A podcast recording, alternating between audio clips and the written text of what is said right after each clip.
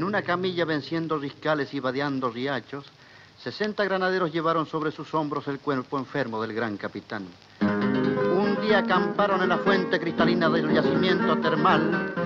El héroe delante repuso sus fuerzas y la obra generosa de los visados soldados del plumerillo se perfiló a través de América hasta el epílogo glorioso de Guayaquil. ante el, ante el Redentor. Se, arrodilla, se arrodillaba un arriero y rogaba, y rogaba por las almas de los, de los bravos granaderos. Eran, eran sesenta paisanos los, los sesenta granaderos. Eran, eran valientes cuyanos de, de corazones de acero. Quiero elevar mi canto como un lamento de tradición para los granaderos que defendieron a mi nación para esas almas que las bendiga nuestro Señor.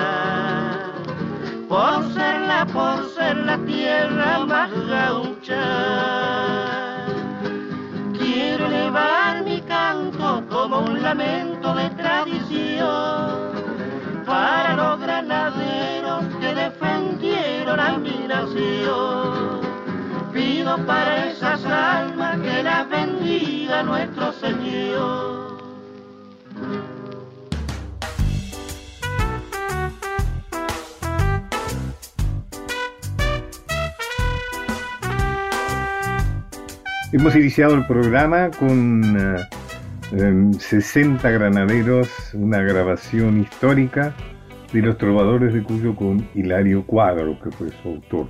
Eh, una diferencia fundamental entre eh, la historia oficial, la historia liberal, esa historia que siempre nos contaron, esa historia que es la que nos han enseñado en la escuela, en los colegios, con la escuela, con la historia nacional, popular, federal, es decir, con revisionismo histórico, es que la primera, es decir, la historia oficial, excluye a los sectores populares de la descripción de los acontecimientos. Es así, por ejemplo, que si repasamos la versión que siempre nos han dado de la Revolución de Mayo, es una revolución de grandes hombres, así entre comillas. La historia liberal es una historia de grandes hombres. Las cosas suceden porque hay grandes hombres que decidan que sucedan. Eh, es así que suele decirse que el pueblo común, es decir, los sectores populares, no tomó parte de los hechos de mayo, basándose, por ejemplo, en el argumento de que no había una multitud de la Plaza de la Victoria mientras se sucedían los debates y las negociaciones en el Cabildo. Sin embargo, de no haber sido por la intervención del 24 de mayo, la insurrección independiente, no solo el 24, sino de toda la semana, la insurrección independentista no hubiese sido posible, o al menos se hubiese demorado. Dicha participación de los sectores populares, la participación plebeya, podríamos decir, se dio por dos vías. Una de ellas fue el activismo de la Legión Infernal, eh, liderada por Domingo French y por Antonio Beluti, también conocidos como los chisperos, era un grupo de choque. Eh, chisperos porque portaban y usaban armas de fuego que en aquellos tiempos detonaban a chispa. Constituían un temible grupo de choque integrado en su gran mayor parte, en su gran mayoría, por orilleros de extramuros, gauchos, eh, afrodescendientes, es decir, los sectores populares de aquellos tiempos, aunque en sus filas también había algunos decididos jóvenes eh, de la clase dominante, por ejemplo, Guido, Arzac, Donado, etc. El otro vector de la participación popular fueron las milicias, que se formaron cuando las fuerzas regulares españolas fracasaron indignamente ante el ataque inglés durante la primera invasión. En la seguridad de que habría una segunda intentona, como efectivamente lo hubo, Liniers constituyó las fuerzas de civiles armados, las armas al pueblo. Las milicias entre las que predominaron las integradas por criollos, siendo la más importante en Buenos Aires la de patricios, cuyo jefe era Saavedra. Saavedra era un vendedor de vajilla, poco y nada tenía de militar, pero era un hombre popular, se había ganado el aprecio por su buena eh, participación durante la primera invasión inglesa. Es decir, que las armas pasaron de los militares españoles a los civiles criollos, circunstancia que sería muy decisiva, como veremos en la semana de mayo. Los infernales tuvieron una participación muy importante, muy decisiva, en los disturbios callejeros que presionaron al gobierno virreinal para convocar al cabildo abierto. Es decir, en un momento Cisneros lo convoca a Saavedra y lo manda a reprimir. De acuerdo a la versión liberal de Mayo, no se sabe muy bien qué tendrían que reprimir, porque bastaba con enviar una partida policial a, donde se reunían, ¿no es cierto?, los, los, criollos eh, revoltosos y con eso hubiera bastado. Porque cuando habla de reprimir, quiere decir que había lío en las calles, ¿no? Y estos eran estos los, los eh, digamos, los, eh, los chisperos, los infernales, que despegaban los bandos oficiales, amenazaban a los partidarios del rey, recorrían las calles gritando consignas, levantiscas, etc. Un verdadero grupo de choque. los líderes de la insurrección, digamos los líderes eh, de alta clase, que eran mm, eh, se reunían en la japonería de hoy, es la casa de los Rodríguez Peña, que eran Belgrano, Castelli, los hermanos Rodríguez Peña, Donado, etcétera, etcétera.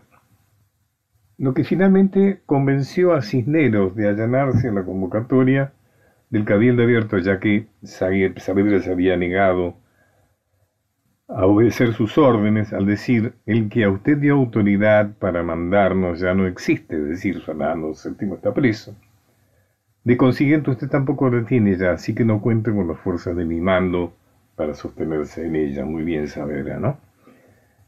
Interesante, esta es la, esto tiene que ver con el hecho de que el Papa lega América a los reyes de España, a los reyes de España y al emperador de Portugal. Es decir, no a España, sino a los reyes. Ese es el argumento que toman los revolucionarios dicen, tanto el rey que es el dueño de América está preso, entonces nosotros recuperamos la soberanía. Y el pretexto era que se le iban a devolver a Fernando VII cuando saliera de la cárcel napoleónica.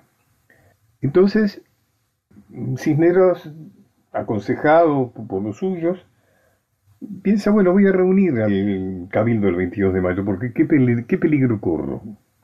Soy yo el que mando las invitaciones y las invitaciones van fundamentalmente a los funcionarios de mi gobierno, a los comerciantes que hacen negocios conmigo, a las altas autoridades eclesiásticas, militares, o sea que son todos partidarios o sea que no hay problema. Entonces manda las 450 más o menos invitaciones para el Cabildo Abierto del 22 de mayo. ¿Qué era el Cabildo Abierto? Los Cabildos Abiertos eran reuniones donde se tomaban decisiones fundamentales. Era claro que en este cabildo abierto se iba a votar por la continuidad o no del virreinato. El 22 de mayo el cabildo recordaba nuestra historia como un momento crucial en que los asistentes votaron la defenestración del virrey.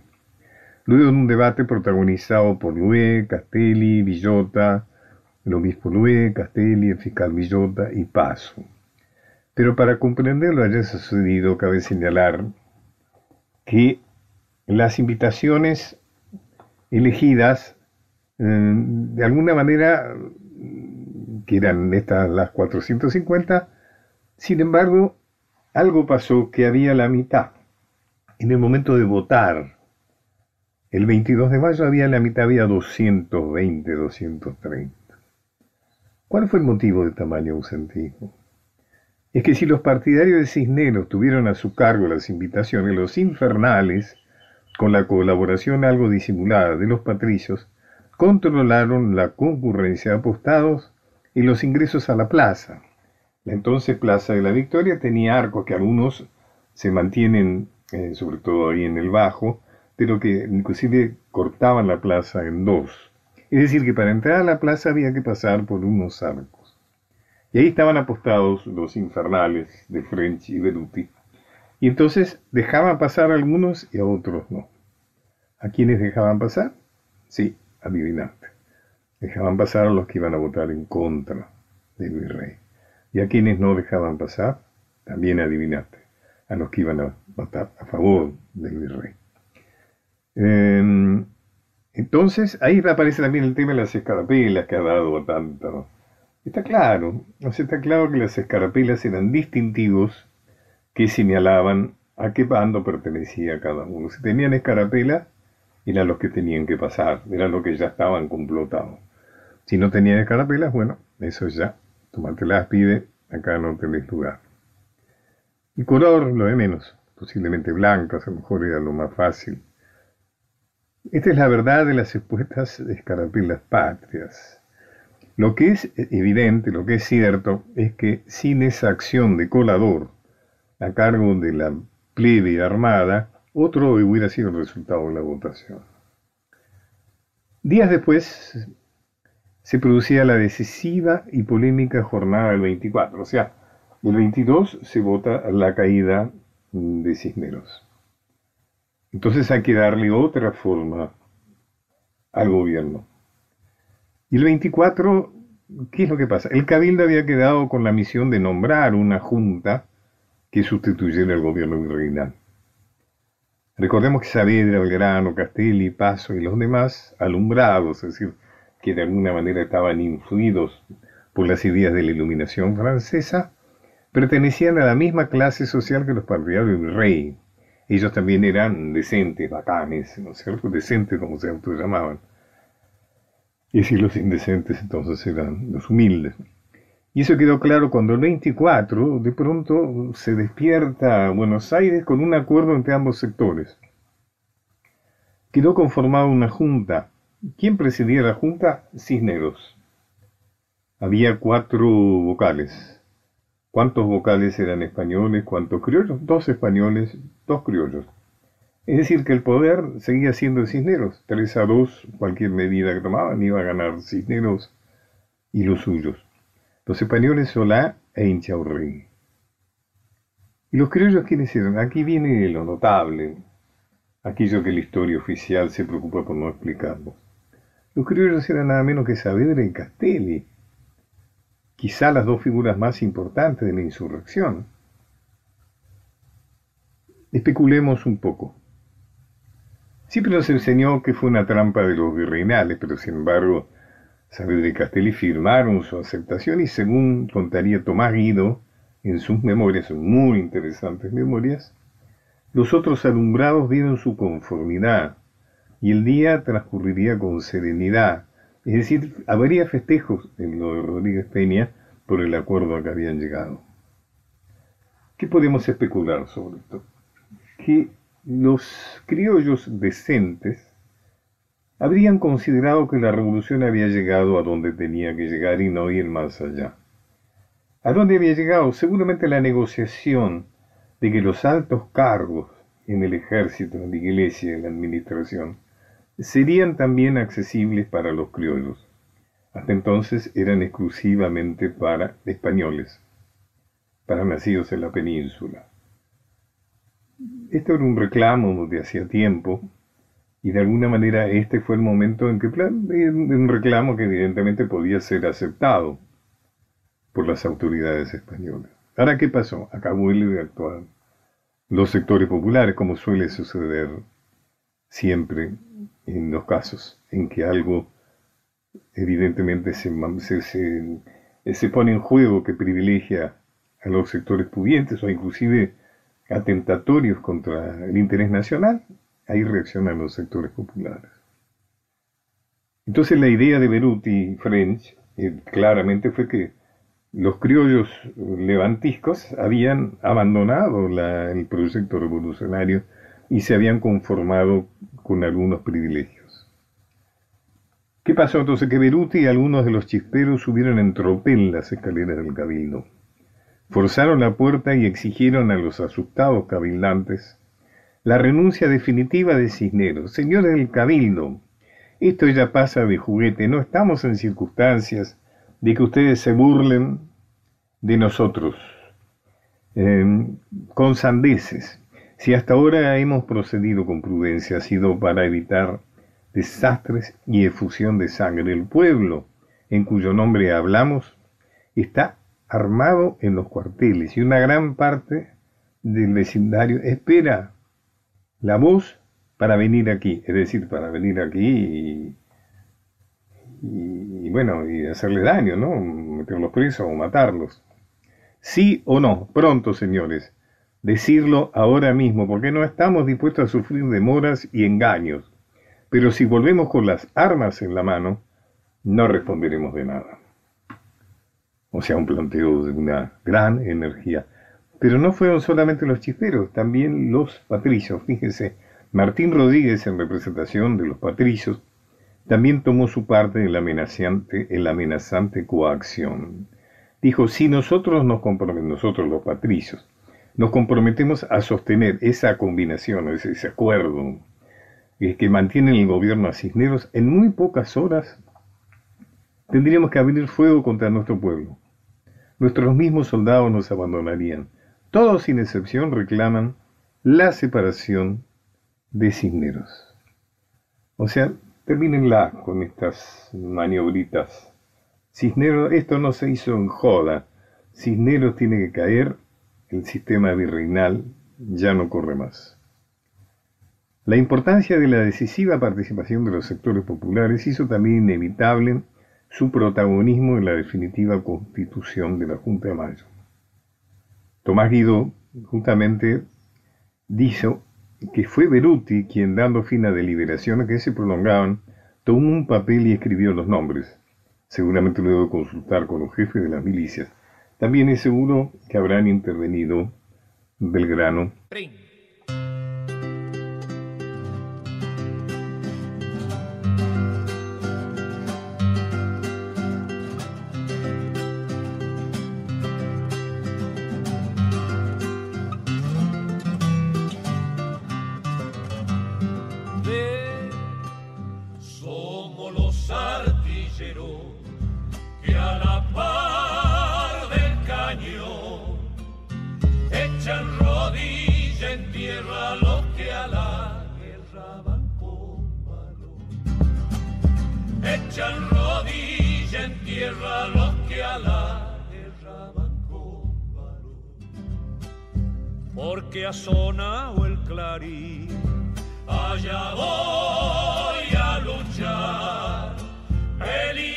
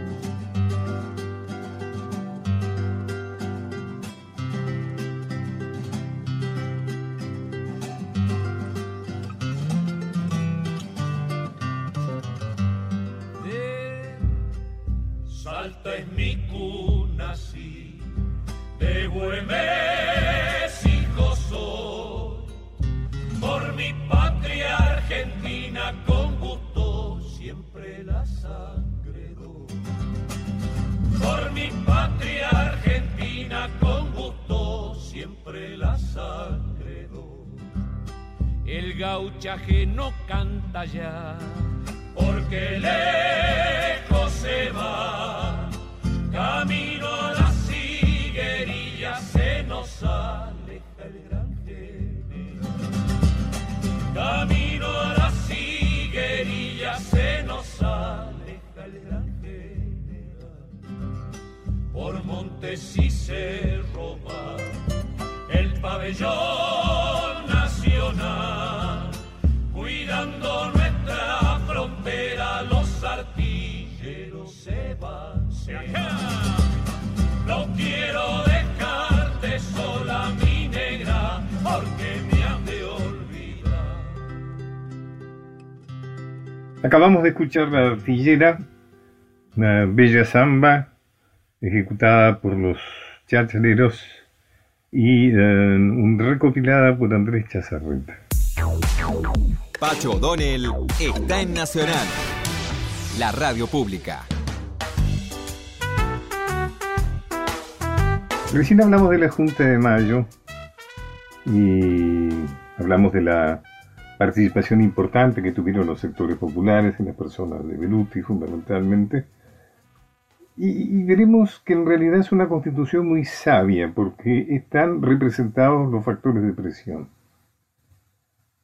En primera instancia, Saavedra. ¿Por qué Saavedra es el presidente? Bueno, sabemos que era el que tenía los fierros y una revolución. Eh, es impensable sin fierros. Y Saavedra, aunque fuera un vendedor de vajilla, era el jefe de, los patricios, que era el regimiento militar más importante en Buenos Aires y posiblemente en todo, en, todo lo que hasta hace día anterior había sido un virreinato. Como secretarios, un secretario perfecto, como era Paso, que también lo será en, Tucumán, un secretario capaz de explicar todo, disimular todo, que, lleva el registro de todo. Y el otro secretario era Mariano Moreno. Es interesante porque Moreno prácticamente no intervino en mayo. Se dice que estaba jugando las cartas en la casa de un amigo. ¿Por qué está Moreno? ¿Por qué Belgrano va y le ofrece el cargo de secretario Moreno? Porque desde un primer momento los complotados mayos tienen claro que necesitan contar de alguna manera con el apoyo de Gran Bretaña. Es decir, necesitan contar con el apoyo de algo, de alguien, de alguna potencia que los pueda defender de la reacción que inevitablemente tendrá España. Bueno, Moreno era un abogado de intereses británicos, había escrito la representación del hacendado, que era una apelación al libre comercio, o sea, todo lo que, lo que rompiera el monopolio con España, lo cual era un comercial con, con la potencia económica más importante de ese momento que era Gran Bretaña. Y los vocales, bueno, estaban dos de los jóvenes criollos, mm, Castelli, ¿no es cierto?, y Belgrano. Después estaba eh, la iglesia, en la persona de Manuel Alberti. Había otro militar seguramente eh, Saavedra habrá pedido que no tuviera mando de tropa, como era Miguel de Ascuénaga. Y por fin había dos comerciantes españoles, que eran Domingo Mateu y Juan Larrea. Y esto explica que en realidad eh, fue una convergencia estratégica entre criollos que de alguna manera avisoraban la idea de una independencia de España y comerciantes españoles que no querían, por supuesto, la independencia de España, sino que lo que aspiraban era que se terminara ese régimen que favorecía el monopolio con un imperio absolutamente decadente, como era España, más con su soberano preso. O sea que lo que querían no era la independencia, sino que cayera ese virrey que se oponía a la libertad de comercio. Esta alianza estratégica veremos que se romperá años más tarde y todas las vicisitudes estratégicas que llevarán a que pasaran seis años, si hablamos de Tucumán, cinco años, si hablamos de la independencia de Concepción del Uruguay. para que recién este, se manifestara en la vocación independentista. Una hora transitando los caminos de Pacho O'Donnell. Hasta las 24 por Nacional.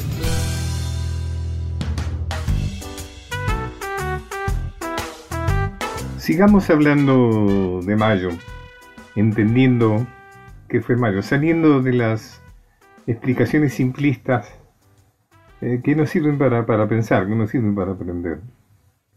Esa es una de las diferencias entre la historia liberal y la historia nacional, popular, federal. Por ejemplo, vamos a hablar de la influencia británica en mayo.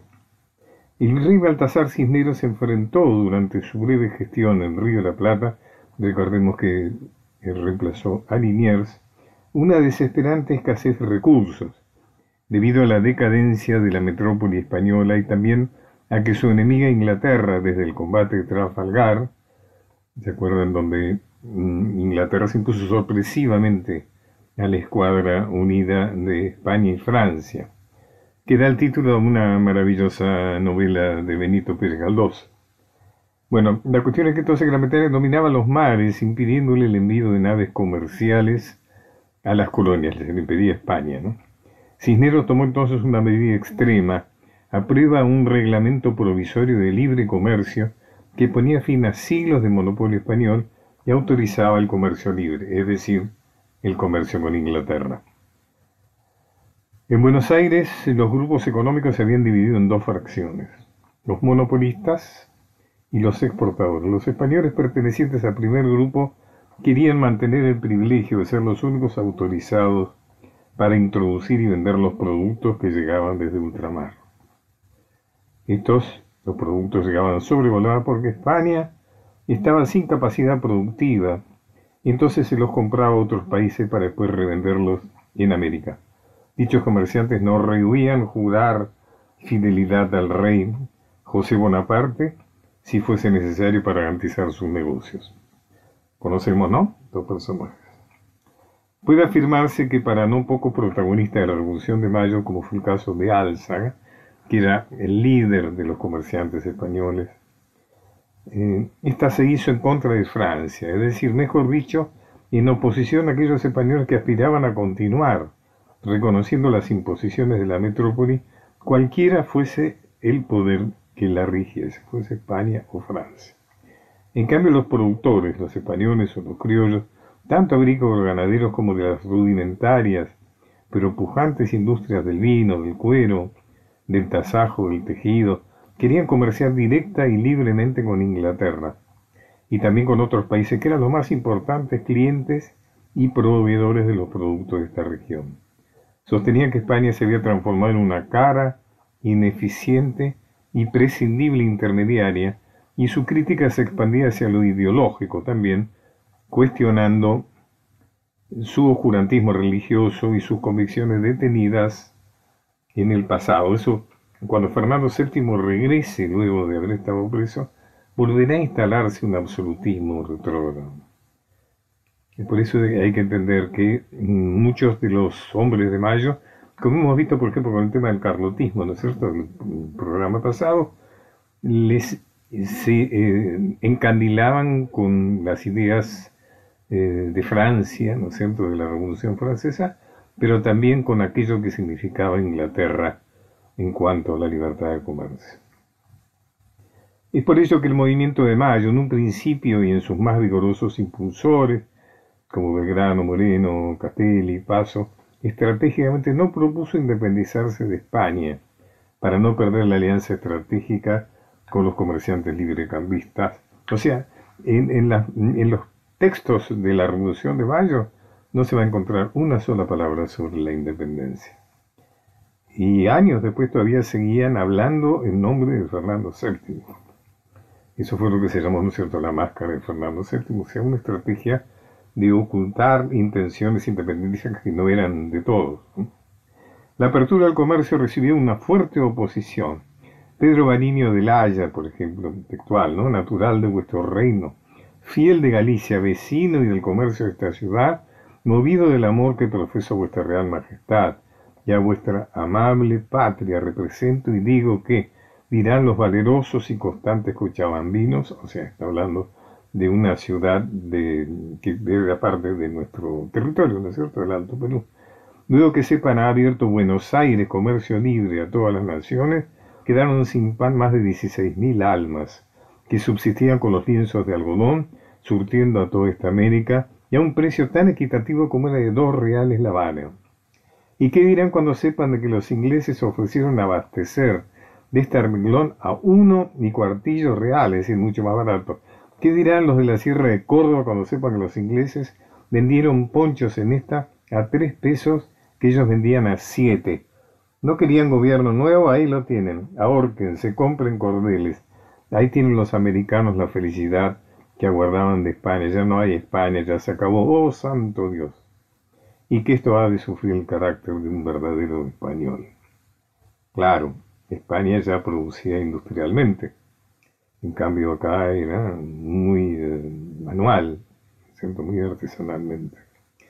El administrador de la aduana informaba al rey que desde la apertura de los puertos hacía cuatro meses habían ingresado a este ente recaudador la aduana unos 400 mil pesos, cantidad que jamás ha producido esta aduana en tan corto tiempo. Fíjense los beneficios que entonces tenía el comerciar libremente.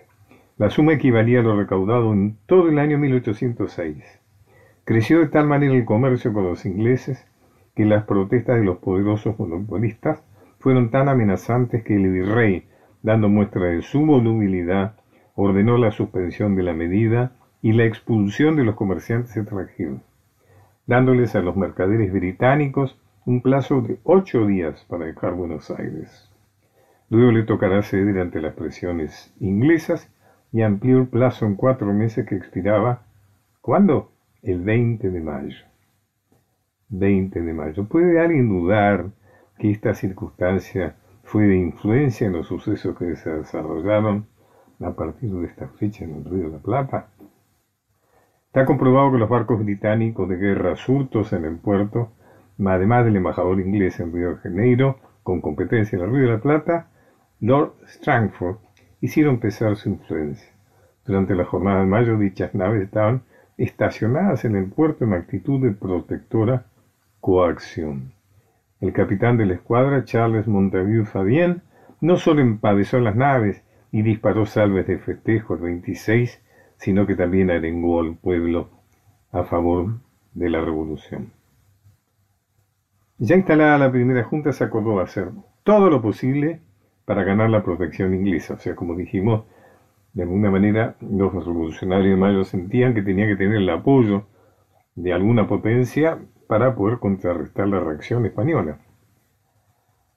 Y entonces se eliminaron de inmediato todas las restricciones al comercio con Inglaterra, dando a entender a Gran Bretaña que el objetivo de la América española no radicaba tanto en la separación de España como la extirpación, leyendo textual, ¿no?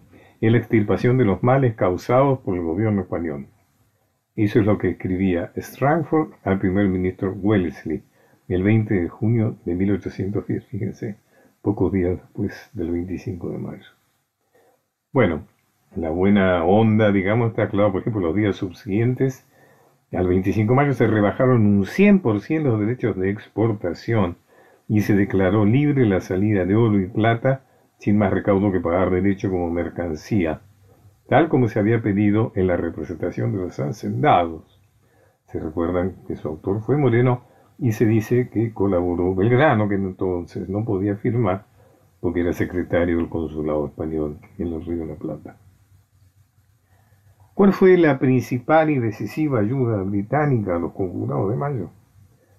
Dos años después, cuando atracó en el puerto de Buenos Aires la George Canning, trayendo a bordo, entre otros jefes criollos reclutados en Londres, a un teniente coronel nacido en tierras de las misiones jesuíticas y destacada actuación en las guerras napoleónicas. Su nombre, José de San Martín.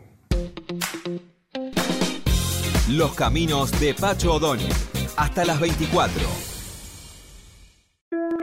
Continuamos con Los caminos de Pacho O'Donnell.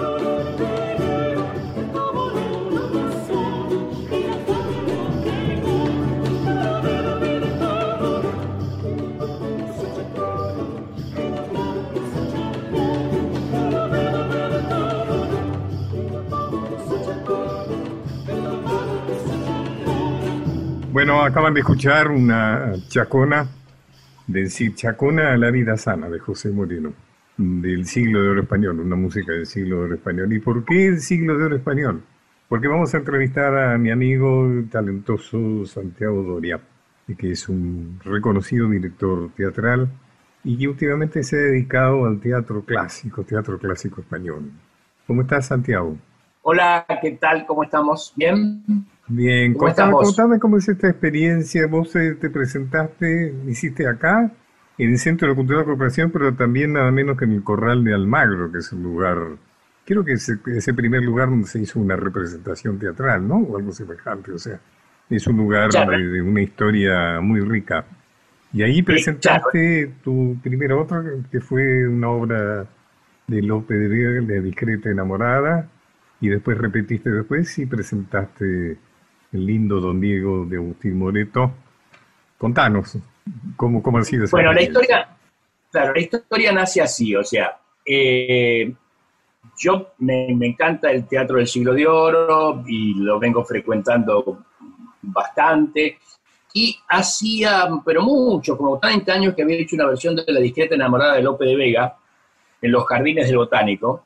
Y me quedó con las ganas en el tiempo de volver a hacer eh, esta obra porque me gustaba mucho, además amo a López, Tirso, todo, todo, todo el siglo de oro, para mí tiene un atractivo muy particular. Entonces, eh, eh, convoqué un grupo de actores, hicimos La discreta enamorada en el Centro Cultural de la Cooperación, ahí en la calle Corriente, frente al, al San Martín, donde estuvo tu maravilloso espectáculo de Mario Benedetti, que me encantó. Y, y bueno, estrenamos ahí y fue realmente, tuvo las críticas más maravillosas, el público la aceptó maravillosamente bien, e-, éramos como eh, realmente hacer teatro del siglo de oro español en la calle Corrientes éramos unos atrevidos, pero el atrevimiento nos, nos salió bien a tal punto que, bueno, además de ganar los premios ACE y yo gané el premio del ACE de Oro y, bueno, un montón de cosas más, nos invitaron a Almagro, que es donde se realiza hace ya más de cuarenta y tantos años el festival del siglo de oro español más importante del mundo, te diría yo, en donde se concentran durante todo el mes de julio, el mes más veraniego de España, eh, montones de, elencos de todas partes, porque van a ser obras del siglo de oro, o sea, se, han hecho este, obras del siglo de oro de, por ejemplo, de, Polonia, de, África, llegan, llegan grupos de todo el mundo al, a Almagro. Y en Almagro hay un corral. El corral que eran los antiguos lugares en donde eh, precisamente en el, siglo de oro, estamos hablando de los siglos XVI y XVII particularmente, por eso muchos teóricos hablan de los siglos de oro en el teatro español. Bueno, que ahí es donde aparecen todos, aparecen Lope de Vega como, como estandarte, Tirso de Molina, Calderón de la Barca, y en los corrales es donde se hacía el teatro de toda esta gente. Los corrales eran, digo eran porque en realidad quedan muy pocos y el que más queda en pie, porque está muy bien este, conservado y, atendido por, las autoridades españolas, es el Corral de Almagro. En, el corral era un lugar con un patio, con, con, galerías a los costados, en donde en lo que sería la pared frontal, ahí se armaba como un tinglado y se hacían las obras de teatro. Es un poco también lo que Santiago, contanos qué te atrajo del siglo de oro, el teatro del siglo de oro. Porque bueno, como vos decís, eh, no, es, no es común en Argentina. No, es verdad. Tal vez esta, esta, mm, todo esto que te estoy contando, desde, mi, euforia y mi entusiasmo, eh, nace casi en mi adolescencia. Si bien no recuerdo en la escuela secundaria cuánto me llegó a interesar el siglo de oro, porque por lo general en la secundaria te tiran con un texto y tenés que arreglártela, ¿no? Es decir, sobre todo cuando están hablando de esos autores, salvo cuando te encontrás con un profesor que, te enciende la lamparita. Em, Pero lo que pasa es que en la adolescencia, yo cuando empiezo a estudiar teatro, eh, mi primer maestra, pero ya siendo un adolescente, tenía 14, 15 años, yo me anoté en un curso para adolescentes, en, en un curso que daba Maruja Gil Quesada, que en ese momento era una actriz muy importante, había sido componente de la Comedia Nacional Argentina, había casi inaugurado el Cervantes, y era muy amiga de toda la familia Serrador. Eran todos unos, unos digamos, una familia de actores eh, que habían recorrido mundo a tal punto que cada uno de los eh, hijos de la familia Serrador, dos eran argentinos, uno chileno, otro boliviano, porque los Serrador eran una familia de, de gira, ¿no? a, cada lugar que iban, bueno, de pronto ella estaba embarazada y el hijo lo tenían en el lugar que les tocaba toda esa noche, ¿no? Este, entonces, em, creo que tal vez el contacto con toda esta gente y las anécdotas, y bueno, Esteban Serrador, que era uno de los hermanos Serrador, dirigió muchas eh, obras de teatro del siglo de oro, y yo llegué a ver muchas obras dirigidas por él Cervantes, lo admiraba mucho también. Creo desde ese lugar tal vez por ahí ande la cosa, ¿no? De, mi cariño por el siglo de oro. Y a lo mejor alguna otra cosa ancestral que cuando termine la cuarentena, si sos tan amable de hacer dos o tres sesiones de psicoanálisis, a lo mejor las podemos mm, desentrañar desde otro ángulo. Hay constante en, estas obras que vos has eh, presentado, ¿no? Son como comedias eh, muy cómicas, ¿no? sí, eh, con alguna, hay como un estilo muy propio, ¿no? De este teatro, teatro. Sí, porque en realidad. De los enredos, ¿no? Enredos amorosos. Totalmente, por eso precisamente se llaman comedia de enredos, comedia de capa y espada. Hay, después los eruditos del tema han hecho toda una subdivisión eh, para poder este, catalogar de alguna manera.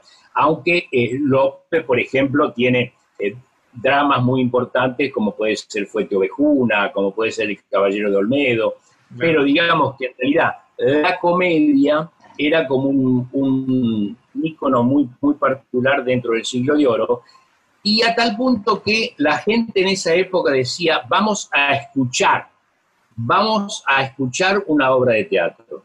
La gente iba a escuchar. Por eso mismo Em, hay una frase de Lope que hace en un, este, en un escrito que él ha hecho sobre la,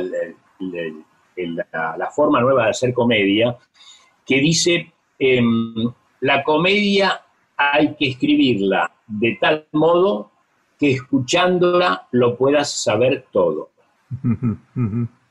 Porque claro, el público iba a escuchar, porque además era un público de lo más em, eh, este, este eh, mezclado, porque estaban las señoras, estaba la gente del pueblo, estaban los cortesanos. Eh, entonces, em, este, de repente, si alguien tenía que orinar, orinaba en un rincón ahí mismo de la platea. entonces, las comedias, los comediantes necesitaban contar, contar, contar, porque era un debía ser un público poco, este, bastante ruidoso, ¿no? Entonces necesitaban Claro, porque estaban de repente, che, alcanzame, bueno, che no dirían, pero ellos, alcánzame esto, bueno, bueno, ¿qué quieres? ¿Quién? Todo eso en la platea y nosotros participando arriba del escenario, ¿no? Y el, el corral de comedias, ese que hablabas vos, el corral de Almagro, eh, por eso el, festival se hace en Almagro hace cuarenta y pico de años, es el único corral de España que se conserva intacto, como en el sí, yo he estado reconocido. Escúchame, Santiago, vos presentaste dos obras hasta ahora, como dijimos, La discreta enamorada, El lindo Don Diego, y estás ensayando una tercera. Ahora, contanos cómo haces para ensayar en la, en la pandemia. Bueno, en la pandemia, o sea, te comento así rápidamente que el, éxito de la discreta trajo como consecuencia que nos invitaran al año siguiente y ellos nos propusieron la obra, hacer el lindo Don Diego de Moreto. Entonces volvimos, ensayamos la obra y nos volvimos a España el otro año también y este año nos dijeron, bueno, para volver el año próximo, o sea, ahora en el 2020, pero que las cosas hay que, bueno, va a ver qué pasa con todo esto, no creo que este año se puede, quedará la invitación para el año próximo. Eh, nos proponen hacer eh, otro título, y en este caso un Tirso de Molina, que es La celosa de sí misma, ¿no? Es una obra muy, muy simpática, escrita por Tirso de Molina en el año 1621. Es más, yo creo que el culpable de la pandemia es Tirso de Molina, porque él quería que su obra se reestrenara justo a los 400 años. Y los 400 años es el 2021. Y entonces él no quería que fuera en el 2020. Entonces nos pasó todo para el 2021. Porque claro, tiene chapa, fue fraile, así que debe tener chapa con el día libre, y le habrá dicho, bueno, deteneme un poco esto. Pero es muy linda la comedia y la estamos ensayando en, por, por, este, por, Por Zoom. virtualmente, exactamente. Nos reunimos los miércoles y viernes como si fueran los ensayos, cuando hacíamos ensayos en el Centro Cultural de la Cooperación, este, de 3 a 5 de la tarde, y ahí es como que nos encontramos todos. Eh, es importante eh, porque mantenemos el vínculo, nos vemos, ¿no?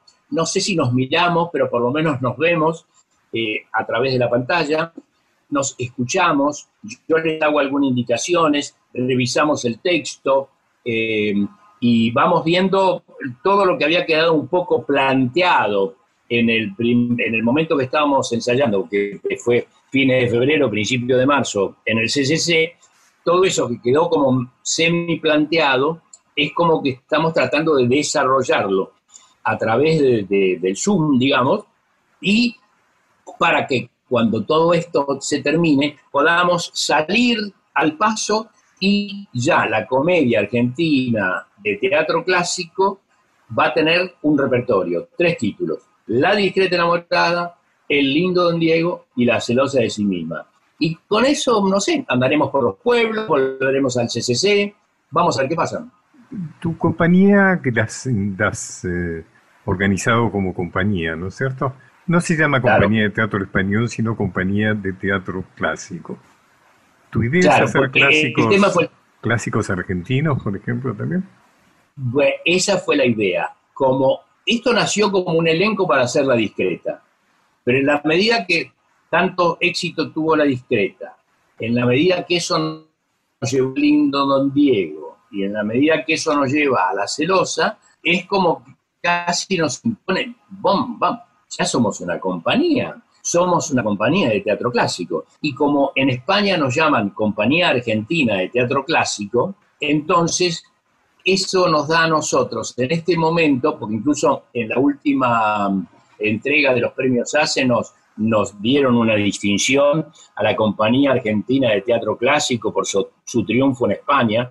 Entonces, eso nos da eh, el hecho de el título este que dice Compañía Argentina de Teatro Clásico, en cualquier momento ese clásico usarlo para un, por ahora viene todo el siglo de oro, pero puede ser para un clásico argentino, para un clásico italiano, para un clásico inglés. El, origen es el siglo de oro, pero a partir de ese título que tenemos, Compañía Argentina de Teatro Clásico, podemos tirarnos algún clásico argentino o algún clásico de otro país también. Eso lo permite. Además de esto, que, que de, tu, de tu incursión en el teatro español del siglo de oro, estás haciendo otras cosas. Entre otras, tengo el honor de que estés dirigiendo una obra mía, ¿no es cierto? La Tentación, bueno, que la dirigí, eh, la estrenamos hace tres años, ¿no? Hace tres o cuatro años. 13 años, 13 años hace que le ¿Qué es lo que estrenamos. dije? Yo, por Dios. en el Trece en 2007, 2007. tenés razón. El, El día que que nevó en Buenos Aires. El día que, Yo tenía la cabeza llena de rulos y Me nevaba en Buenos Aires, en el Pairó. en el Pairó. O sea, en el 2007 fue. Que te acordás que el día del estreno se abrió la puerta y apareció China Zorrilla toda llena de nieve, así No, en la puerta.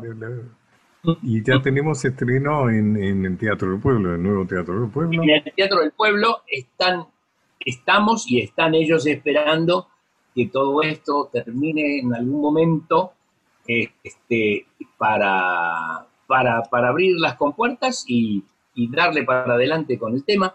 E incluso mm, nos pidieron hace poquito que hiciéramos como un avance, nos encontramos en el Teatro del Pueblo con La Tentación. Están muy contentos de tenernos con La Tentación. Es un proyecto que les gusta mucho y tanto Raúl Rizzo como Pablo Singi estamos re felices de poder volver a hacerla. Sería bueno ver si se puede dar ahora en, en las redes, ¿no? Durante la pandemia. Creo que está grabada, ¿no? Bueno, eso hablaremos.